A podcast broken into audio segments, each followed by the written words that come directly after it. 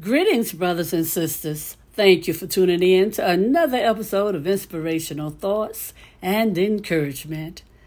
Today's scripture comes from the third chapter of John, verse 16, and it reads from the New Living Translation For God loved the world so much that he gave his one and only Son, so that everyone who believes in him will not perish but have eternal life. Thank you, Lord. Thank you. Father God, we pray that you'll bless the reading and hearing of your holy word. We pray for the courage to always be obedient. And Lord God, we pray that you'll continually bless us with spiritual insight, wisdom, and understanding as we grow in the knowledge of you, Lord God, as we grow in the knowledge of your love for us, Lord God, and as we grow in the knowledge of your Son, Jesus, Lord God.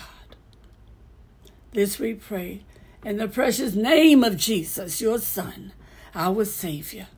Amen and amen. Thank you, Lord. Thank you. Brothers and sisters, the most important decision you will ever make in life is a decision about love. Mm-hmm. Whether or not to receive God's love and salvation. The choices that follow are like whether or not you love God and, by extension, love others. Yes. Whether you should know about God's love. Yes. What you should know about God's love is that it's absolute.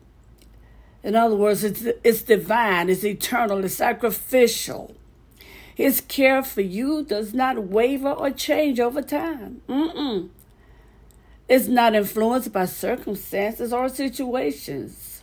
No, God's love for you cannot be diminished. Oh, thank you, Lord. Thank you.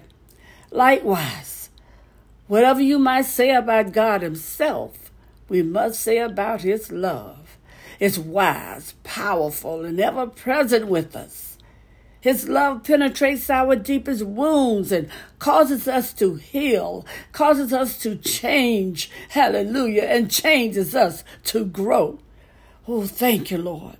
And if we allow His love access, it will overtake us completely heart, soul, mind, and strength.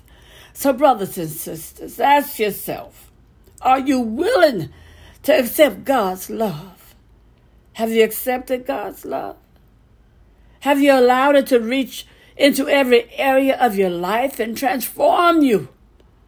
Well, if not, brothers and sisters, you should. Because absolutely nothing, I mean nothing, fills the emptiness like or nothing is better than God's awesome love. Oh, thank you, Lord. Thank you. Our brothers and sisters, choose God's love. Amen. When you do, you'll have a blessed journey. You'll have a blessed life. You can spread the love and be a blessing to so many others. Amen. And have a blessed day.